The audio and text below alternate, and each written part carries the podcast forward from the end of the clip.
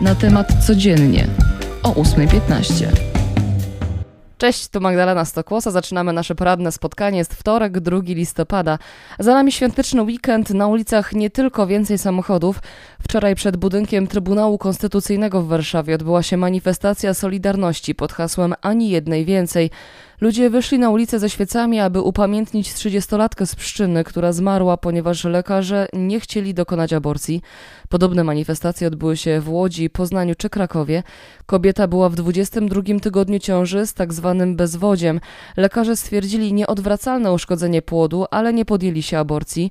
O tragedii poinformowała prawniczka rodziny Jolanta Budzowska. W oświadczeniu czytamy, że zgodnie z informacjami przekazywanymi kobiecie przez lekarzy, przyjęli oni postawę wyczekującą, czekali na obumarcie płodu. Sprawę pod kątem błędu lekarskiego bada teraz prokuratura w Katowicach, a więcej o tej sprawie przeczytacie w materiale Agaty Sucharskiej na naszej stronie głównej. Dziś rusza rejestracja na szczepienia przeciw COVID-19 dawką przypominającą dla wszystkich pełnoletnich osób, pod warunkiem, że od przyjęcia pełnego zaszczepienia upłynęło co najmniej 6 miesięcy. Jak podaje Ministerstwo Zdrowia, e-skierowanie dla nich wystawione jest automatycznie. Od połowy września na szczepienia mogły rejestrować się osoby powyżej 50 roku życia oraz personel medyczny mający kontakt z pacjentem. Przypomnę, że dawkę przypominającą niezależnie od tego, jakim preparatem byliśmy wcześniej szczepieni, dostaniemy albo od firmy Pfizer, albo Moderna. Pozostając w temacie, Indonezja jako pierwszy kraj na świecie zatwierdziła szczepionkę przeciw COVID-19 firmy Novavax. Do końca roku do Indonezji ma dotrzeć 20 milionów dawek podawanej w dwóch zastrzykach szczepionki. Amerykańskie przedsiębiorstwo złożyło już wnioski o dopuszczenie swojej szczepionki do obrotu m.in. w Wielkiej Brytanii, Australii, Indiach i na Filipinach. Według badań klinicznych szczepionka Novavax ma blisko 90% skuteczności w zapobieganiu infekcji koronawirusem. Co ciekawe, ma ona też być produkowana w naszym kraju. Polska firma biotechnologiczna Mabion przekazała, że zawarła wartą prawie 1,5 miliarda złotych umowę z Novavaxem na produkcję szczepionki przeciw COVID-19.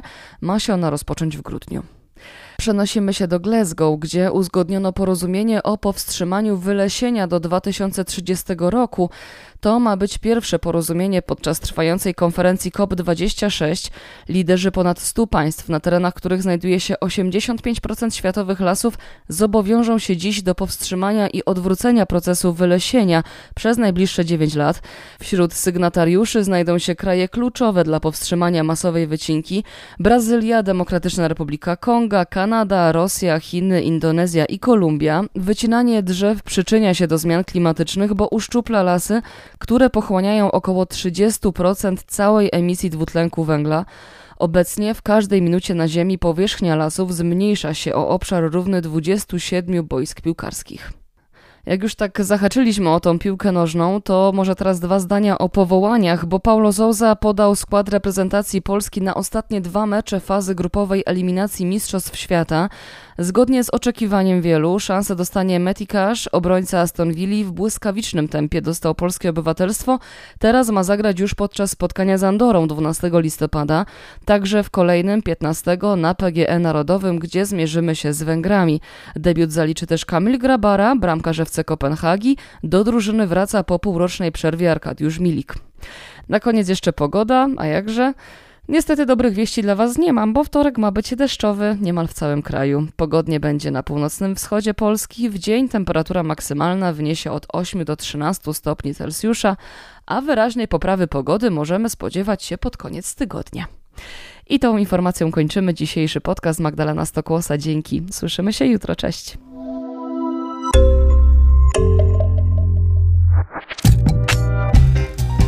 Na temat codziennie o 8.15.